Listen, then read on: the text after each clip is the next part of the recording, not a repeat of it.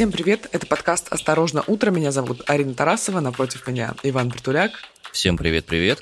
Сегодня поговорим о том, что происходит в мире. Вот, например, в Киеве произошла трагедия накануне. Есть определенная информация о том, как собираются европейские страны расплачиваться за российский газ, а некоторые из них собираются это делать, собственно, в рублях.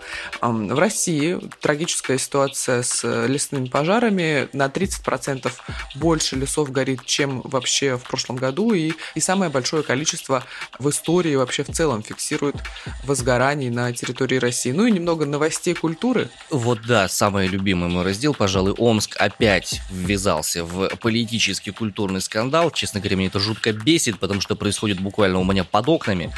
Спать невозможно и разговаривать нормально невозможно. Би-2 отменили концерт в Омске по околополитическим причинам. Будем разбираться. По данным московского комсомольца, жители Киева сообщили о взрывах в центре города ранним вечером в четверг, 28 апреля. По публикуемому видео взрывы произошли в Шевченковском районе города, соответственно. Любопытная деталь, на фоне чего это произошло.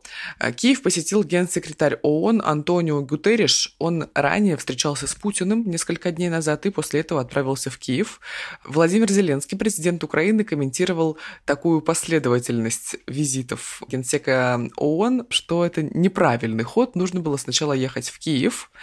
Но вот Гутерриш решил сперва посетить Москву, а потом на обратном пути, видимо, заехать в Киев.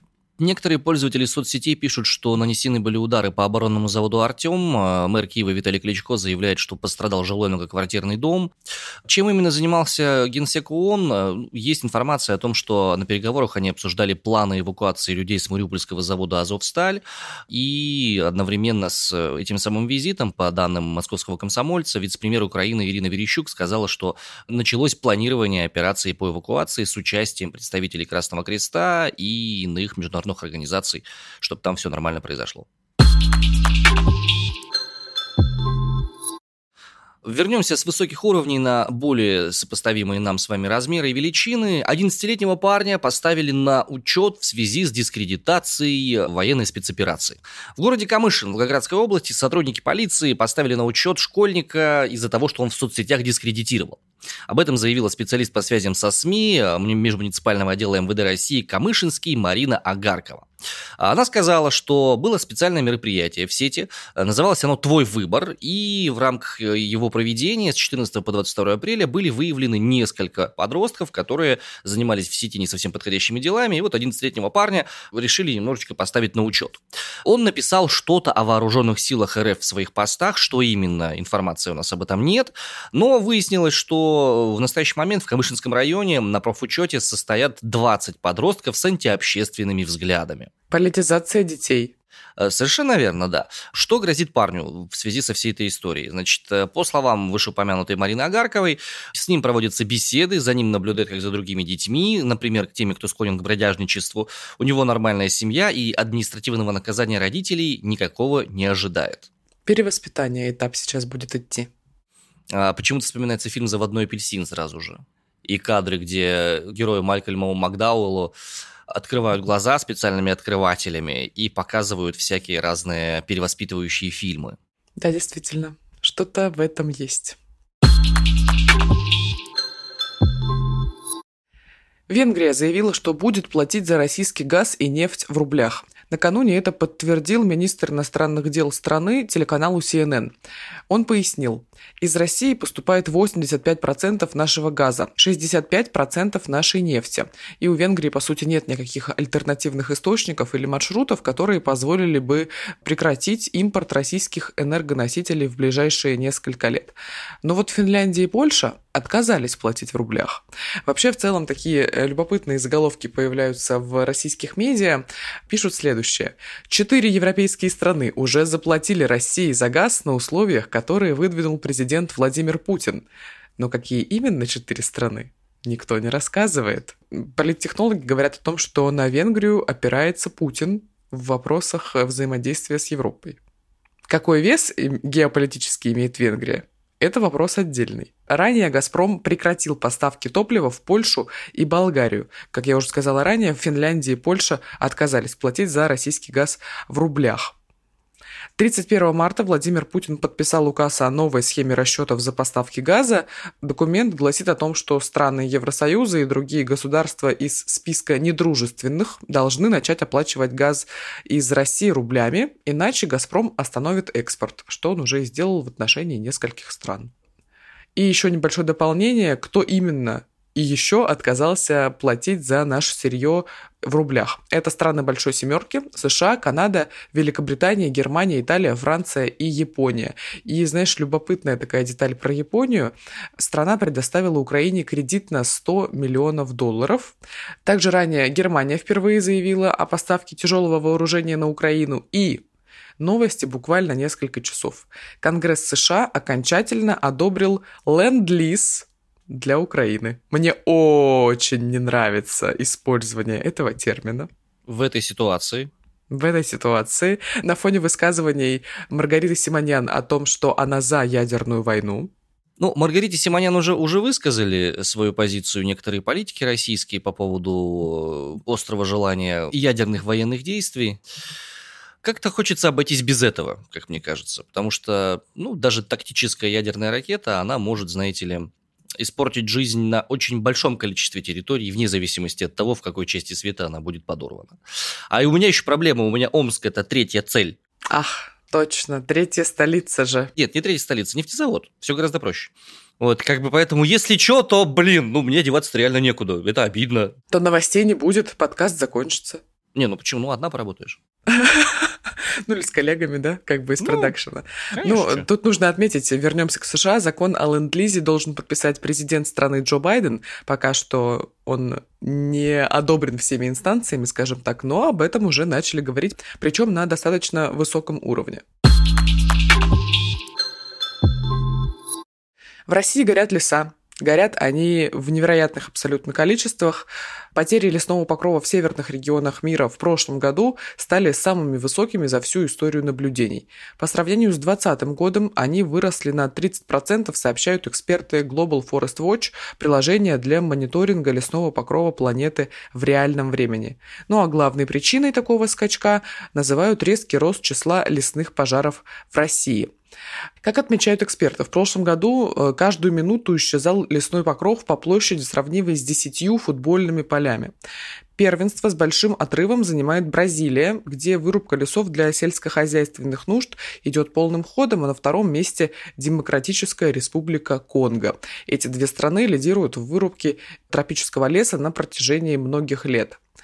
Но леса горят и в России, как я уже сказала. Наиболее такой тревожный фактор в новых данных – это потери таежных лесов в северных частях нашей страны, Канады и Аляски. Из-за того, что при пожарах происходит большой выброс углекислого газа, большое количество углекислого газа уходит в атмосферу, это становится главной причиной изменения климата и вообще в целом таяния льдов в Арктике и в других северных регионах. Процесс получается очень своеобразный, очень взаимосвязанный. С одной стороны, горят леса, увеличивается количество вредных веществ в воздухе, увеличивается температура, но увеличивается температура, становится более засушливым климат, больше ущерб от насекомых и увеличивается количество лесных пожаров. Это взаимоподпитывающие процессы. И напомню, что в России до сих пор еще предприняты такие варварские методы борьбы с сокрытием следов незаконных вырубок, как запустить пал, чтобы все сгорело и никто не узнал, как из Красноярска в Китай поставляют огромными партиями лесные материалы или лесозаготовки. Лучше пусть там все сгорит к чертовой матери, как бы говорят некоторые предприниматели. Конечно, это, может быть, не так актуально сейчас в сознании нас с вами, как ситуация вокруг Украины, но факт остается фактом. Это тоже влияет на жизнь всего мира. И чем меньше внимания этому уделять, тем, соответственно, хуже будет жить нашим с вами детям. Даже в Сибири, где, казалось бы, уж там зеленые леса, васюганские болота и все остальное. Если на них ничего не будет расти... С сегодняшнего дня в Красноярском крае ввели особый противопожарный режим. То есть нельзя разжигать костры на даче, на разных садовых обществах, в лесах и во всех прочих, территориях. И к новостям культуры. Новости то я ждал давно, ну как, не то чтобы давно, хотел ей поделиться очень сильно, потому что опять Омск оказался в перекрестии внимания самых разных СМИ, в том числе и международных, даже на BBC написали про это. Короче, группа Би-2 отменила концерт в Омске прямо перед его началом. Вот прямо... Вот... За 15 минут до. За 15 минут до. Я тебе точно говорю, если посмотреть видеоматериалы, которые есть где-то в социальных сетях, то ты увидишь, что там реально вышел представитель группы к людям, которые собрались у нас у входа в стадион «Красная звезда». Это спортивный манеж, буквально неподалеку от меня, меньше, чем в километре. Огромная толпа, ну там сколько, многотысячная, не смогли попасть внутрь. В чем была проблема? Здесь есть две конкурирующие версии. Первая версия – это версия людей, которые организаторы концерта. Вторая версия – это версия представителей Министерства спорта, которые к организации концерта отношения не имеют, владельцами площадки как бы не являются, но один из заместителей решил выйти и высказаться по этому поводу. То есть там интересная такая штука происходит. Значит, смотри. Музыканты заявили, что прилетели в город за сутки до концерта, успели провести саундчек, были готовы начинать выступление, однако не дали им его провести. Деньги зрителям пообещали вернуть в ближайшее время, и, собственно, об этом и сообщил представитель группы, собравшимся у входа в «Красную звезду» людям. Ранее появилось фото с концертной площадки, где висел плакат с Z-символикой. По информации местных журналистов, группа отказалась под ним выступать и концертную площадку покинула. В соцсетях Би-2 заявили, что эти события могут быть использованы для продолжения информационной атаки, которой Би-2 подвергаются в СМИ на протяжении последней недели, и не сказать, чтобы они были сильно неправы. Новости на омских порталах, которые вышли по этому поводу, очень четко делятся. Есть порталы про, скажем, губернаторские, и есть порталы, которые стараются сохранить некую независимость. С очевидностью, на прогубернаторских порталах сначала выкладывается информация о том, что Би-2 отказались выступать под триколором. Потому что на баннере было написано «За президента» и флаг Российской Федерации. Слушай, ты знаешь, что любопытно? У нас вот буквально, ну не знаю, может быть, на прошлой неделе, короче, недавно был концерт Би-2, он произошел, все нормально, все случилось, люди спели «Мой рок-н-ролл». Но я была очень удивлена, что Би-2 вообще едут в тур и не отменяют свои выступления. Хотя группы... маленькие, поменьше, чем Би-2. Вот, например, Сироткин, мой любимый, они отменили свои концерты. Ну, это личный выбор каждой конкретной группы, ты сама это прекрасно понимаешь. Что интересно, значит, посмотрела я фотографии с этой самой площадки. На площадке на этой бывал, даже сам иногда работал. Там буквально за сценой висит огромный-огромный баннер. И для того, чтобы он не мешал, скажем, выступлению в процессе, команда решила его завесить черным полотном. Потому что для сценических необходимостей, для того, чтобы проекция нормально работала, для всего остального, необходимо, чтобы площадка была подготовлена под эту самую работу.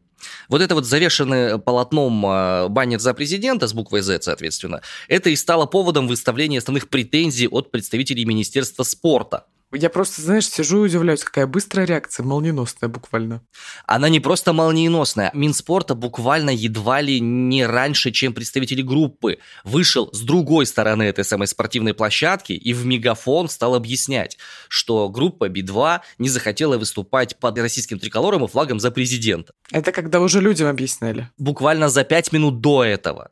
Параллельные были такие вот эти вот штуки. И сначала вокруг этого человека ничего не было, потом куча народу пришла. После этого была история, как местные СМИ попытались забраться внутрь и взять комментарий у техников, что там происходит, с целью, как я так понимаю, дискредитировать непосредственно действия группы Би-2. Ну, факт остается фактом. Деньги пообещали вернуть, концерт отменили, об этом написали все. Миша Козырев, BBC написал и куча другого народу. И сейчас используется эта информация, по крайней мере, прогубернаторскими СМИ, для того, чтобы еще больше нагнать в отношении Би-2, скажем, эмоционального негатива. На нашем сайте, на одном из городских НГС-55, в комментариях такая битва между ботами и не ботами происходит. Ледовое побоище буквально. Тоже какая быстрая реакция у ботов. Это же, знаешь, нужно отработать инфоповод, придумать много комментариев и так далее. Ну, мы вот как раз рассказывали с тобой о вакансиях копирайтеров. Наверное, в Омске проблем нет с рабочей силой. Креативные. В Омске комментируют не омские боты, это уже проверялась информация. У нас работают ребята, которые где-то немножко за Уралом находятся. Как у них временной период начинает работать. Причем на конкретных сайтах мы даже знаем примерно, кто именно эти люди проводили свои мини-расследования. Слушай, мне ножом по сердцу. Вот ты говоришь, что обещают вернуть деньги в ближайшее время. Где мои деньги за концерт в Москве группы Монескин? А, группа Монескин? Не путай теплое с мягким. Группа Монескин – это одна история. Они, я боюсь, просто не могут перегнать обратно деньги из-за того, что отрублен свифт, а у Би-2 все нормально. Тут как бы в городе все работает. Что интересно, напомню, сейчас по всей стране идут два больших Z-марафона, так называемых. Один поп, где поп-исполнители исполняют композиции некие, другой – рок. В рок-сегменте у нас находятся смысловые галлюцинации, группа «Пилот», Сергей Галанин и еще несколько человек. Так вот, в поп-сегменте должен был находиться Сергей Лазарев. Но в Липецке его на концерте не будет. Его таки заменит Басков. «Взгляд» пишет о том, что Лазарев не сам отказался, а ему таки не позволили, потому что после начала спецоперации он публиковал антиспецоперационные посты. Но собирался участвовать в концерте, верно? Совершенно верно. Липецкие общественники предложили Сергею Лазареву во время посещения Липецка приехать в Центр временного размещения беженцев из Донбасса и пообщаться с журналистами, однако Лазарев отказался, после чего было принято решение отменить его выступление на патриотическом концерте за Россию. Наказание. Да, вот как-то так. Ну, я молчу уже по поводу того, что еще одна замечательная группа «Алоэ Вера» во главе с Верой Мусаэлян вынуждена отменять концерты по всей России, потому что организаторам площадок поступила информация о том, что некоторым группам нельзя выступать больше на территории нашей страны. Опять же, это я говорю по словам непосредственно Веры Мусаэлян в ее социальных сетях. В Красноярске и Петербурге расклеили плакаты против артистов, которые осудили события в Украине и уехали за рубеж. А вот, например, в Красноярске следующие плакаты. Есть про Монеточку, про Дениса Косякова, артиста, актера театра и кино, и также группа Little Big и, внимание, Данила Козловский. Очень странно, очень меня удивило именно наличие плаката. Да уж кого-кого, да, легенда 17, да. Куча всего другого. Чё к парню-то пристали? У Данила недавно произошла премьера сериала его нового. Называется сериал «Карамора». Ну и, собственно... Была новость о том, что у него судебные тяжбы, определенные с одним из стриминговых сервисов в России, но это немножко другая новость. Так вот, плакат с Данилой Козловским.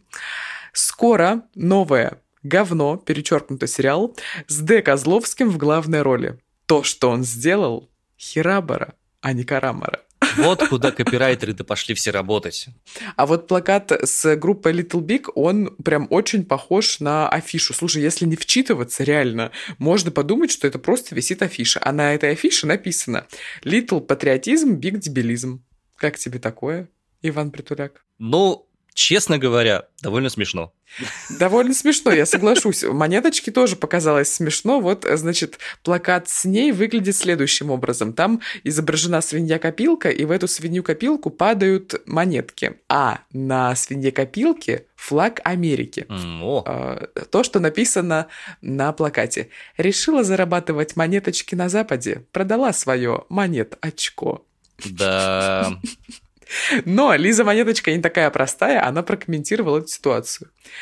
Пишет в своем телеграм-канале «Радио Монеточка». Ты пишешь длинные посты, разъясняя свою позицию, пытаешься через стихи рассказать своей аудитории об ужасах происходящего, собираешь деньги для пострадавших от нее мирных жителей, пропагандисты шутят про очко.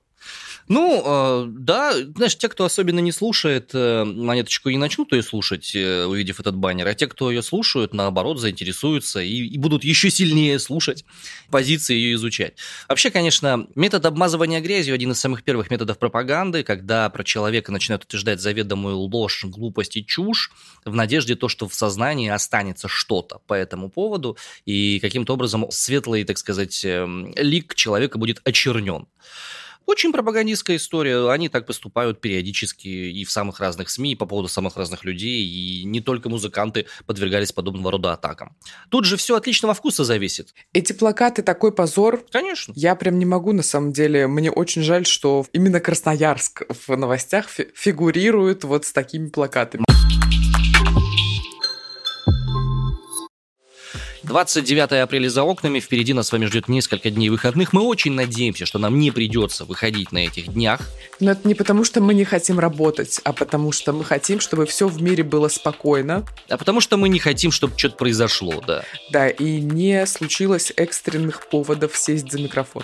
Шашлыки, господа, шашлыки. Жарим аккуратно. Проверяющие шашлыки, лаваш, только в специально отведенных для этого местах. Можете пожарить грибы какие-нибудь купленные. собранные, не собранные, купленные все-таки лучше. Кто умеет делать джигар, попробуйте джигар вкусненький, чтобы печень прям вот так вот, такие вот сладкие, мягкие, рассыпчатые такие вот были они, вот кусочки в приятном очень соусе каком-то замечательном. Ваня, нас могут слушать вегетарианцы. Тушеные овощи на решетке прекрасным образом. Да, печеная картошка, крупно порезанные патиссоны. Картошка такое, перцы с хорошими приправами, они, если их прогреть классно, они прям великолепно идут. Так, а картошку как приготовить, смотря, вот, например, если завернуть в фольгу, она запечется, а внутрь еще заранее положить маленький кусочек сливочного масла или сала. Это хорошее, ну, вегетарианцам сало, молодец, посоветовала. Но это я не вегетарианцам, а в целом. Вегетарианцам могу порекомендовать цукини на гриле. О, тоже очень вкусная история, обожаю ее. В общем, как вы сами понимаете, господа, хочется жрать, поэтому мы, собственно, и пойдем сейчас с Ариной делать. Вам всем хорошего отдыха, приятных выходных. И напоминаем, что можно слушать наши подкасты на почти всех существующих подкастовых площадках. Плюс есть мы и ВКонтакте, плюс есть мы еще на Ютубе. Комментарии ваши с удовольствием читаем. Вне зависимости от того, пишете вы их с удовольствием или без удовольствия, мы принимаем всю информацию, которая к нам приходит. Ну и давайте как-то попробуем напитаться теплом, добром и взаимопониманием от этой весны, от этого лета уже надвигающегося. Слава богам, в Сибири хоть потеплело более-менее. У меня тут 25 за окнами сегодня. Ого. Ну, в общем, Иван идет загорать под плюс 25, а я иду завтракать сырниками, а вернемся мы 4 мая. Всем пока. Покашечки.